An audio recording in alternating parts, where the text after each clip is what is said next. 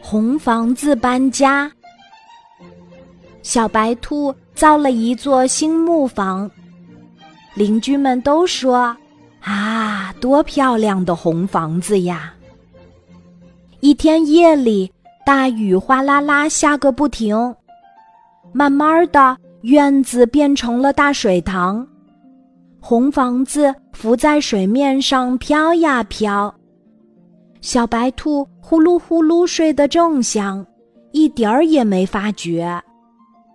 风儿呼呼地吹呀吹，红房子飘呀飘，飘向院子外面。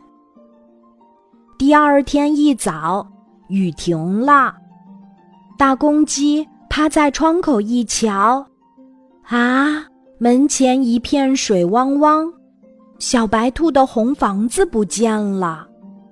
不好啦！大公鸡急得大声叫：“红房子被大水冲走了！”邻居们都被喊醒了。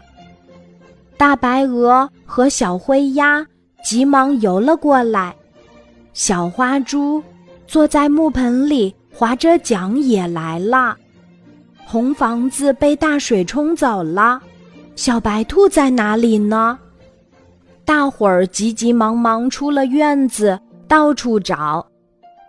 大白鹅在前面游，忽然高兴地叫：“快看，红房子在那边大树下面呢！”大伙儿游呀滑呀，很快到了大树下，朝红房子的窗里一瞧，小白兔正坐在床上呜呜地哭呢。小白兔，你别哭。